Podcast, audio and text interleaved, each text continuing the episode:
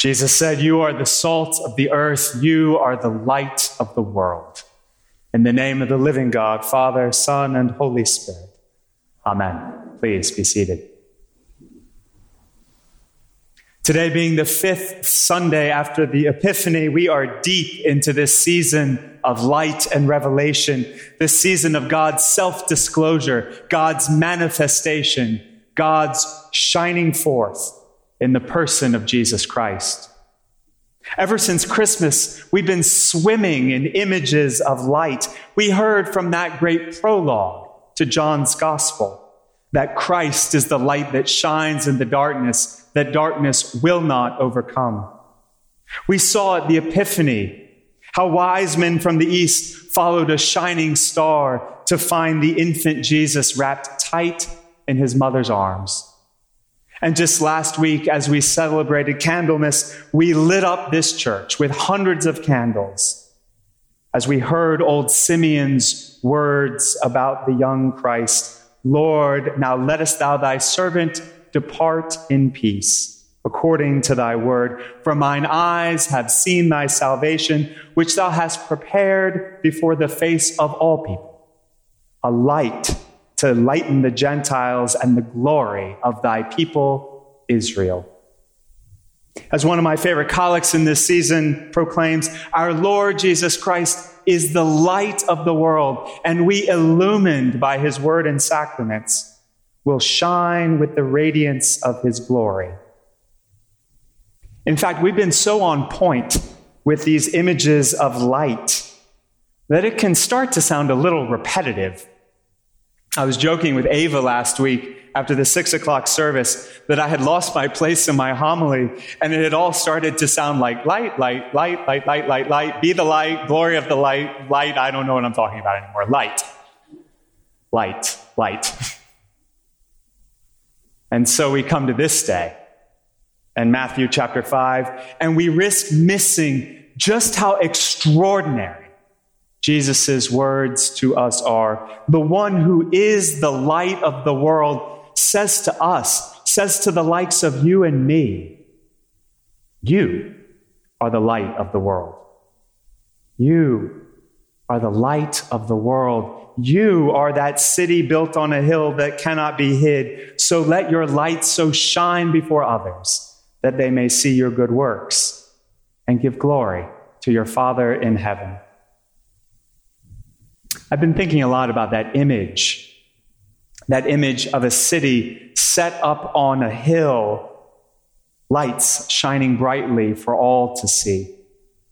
It's, of course, an image that our pilgrim forebears used to describe their hopes for what this country might be, that America might be a light to the world. Though today is not a day for a sermon on whether we have, in fact, lived up to that hope. I'll leave it at this. We are at best on our good days, very much still a work in progress. On our good days, we are still a work in progress to be a light to the world. But long before our pilgrim forebears used that to speak about America, that image of a city on a hill was an image that Jesus' hearers would have known quite well. You see, for them, that city on a hill wasn't a nice metaphor for a new system of government. That city on a hill was a very clear reference to an actual city on a hill, to Jerusalem, perched atop Mount Zion. Jerusalem, to which the tribes would go up to worship in the temple on all the great festivals of the year. Jerusalem, that city shining on a hill. You see, Jesus is speaking up in Galilee, north of Jerusalem, and he is speaking to folks there who would have had a habit of going to Jerusalem on pilgrimage. And th- folks up in Galilee would have made their way down to Jerusalem, not the most direct way, through Samaria, but along the Jordan River, walking through that verdant valley where they could find food and water and avoid the Samaritans. Walking along the Jordan River all the way down to Jericho, that ancient city where they would have been turned up through the Judean wilderness to make the long, steady climb from one of the lowest places on earth to Jerusalem, the city on the hill. The road through that wilderness was a dangerous one, a dark one, a desolate one. It was on that road that Jesus set his parable of the Good Samaritan, that unlikely hero who helped the man set upon by bandits. For that road was full of bandits, full of danger. Those of us who have been to the Holy Land with St. James, and I'll just have a brief commercial aside here. Don't look at your bulletins now because I can see you. Don't do it. But there is in your bulletin a notice that we are going back to the Holy Land in Lent of 2021, and the sign up date is coming up soon. So sign up now. That commercial aside. Those of us who have been to the Holy Land have actually stood in that wilderness.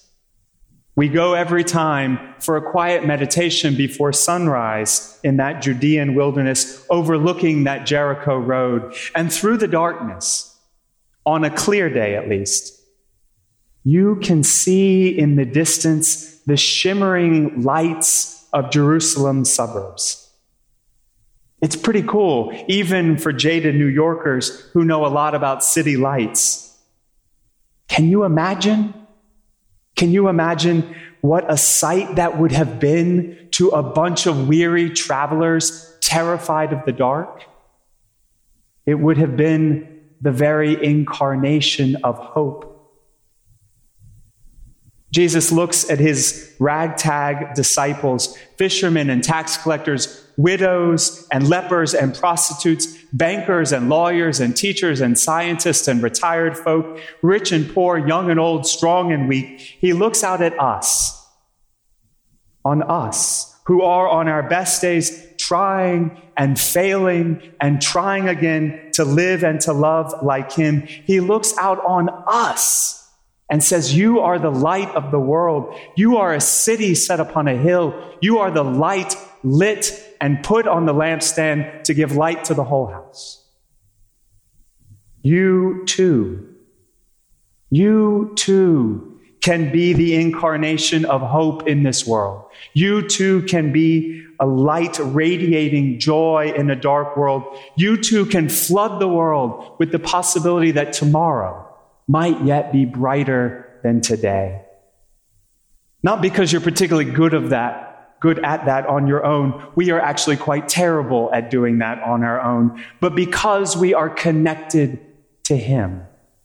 Because by our baptisms, our lives are hid in His. Because in returning each week to that table and to this great feast of outpoured love, this Eucharist, He dwells in us and we in Him. Jesus looks at his unlikely disciples. He looks at us and he says, You'll be the light of the world when you're connected to me. You'll be the light of the world when you live and love like me. You'll be the light of the world, a city set upon a hill, when you, like me, love God with your whole self and your neighbor as yourself, fulfilling all righteousness.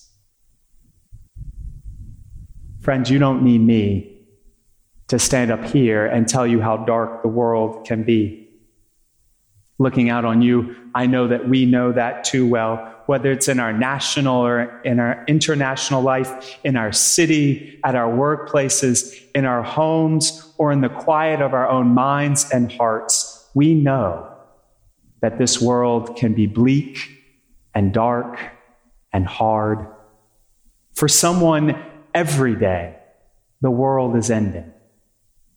We share in this earthly pilgrimage as the walking wounded. And yet, like pilgrims going through the dark Judean wilderness, Christ is our bright, shining city on a hill, beckoning us home. Christ gives us everything we need for the journey. Christ gives us a word of hope that sees us through. And Christ calls us, you and me, to pass on what we have received from him. For if we have known from him light, then we must share it. If we have known from him hope, we need to share it. If we have known from him forgiveness, we need to share it. If we have seen in him justice, we need to share it. If we have seen in him peace and mercy and generosity and joy, friends, we got to share it. The world needs us to share it. Christ gives us everything we need to see us through. Christ gives us everything we need to see us through our pilgrimage and asks only that we share it. For Jesus Christ is the light of the world. And we, illumined by his word and sacraments and walking in his ways and sharing his love, can shine with the radiance of his glory, that all may see and believe and place their hope in him. In the name of the living God, Father, Son, and Holy Spirit. Amen.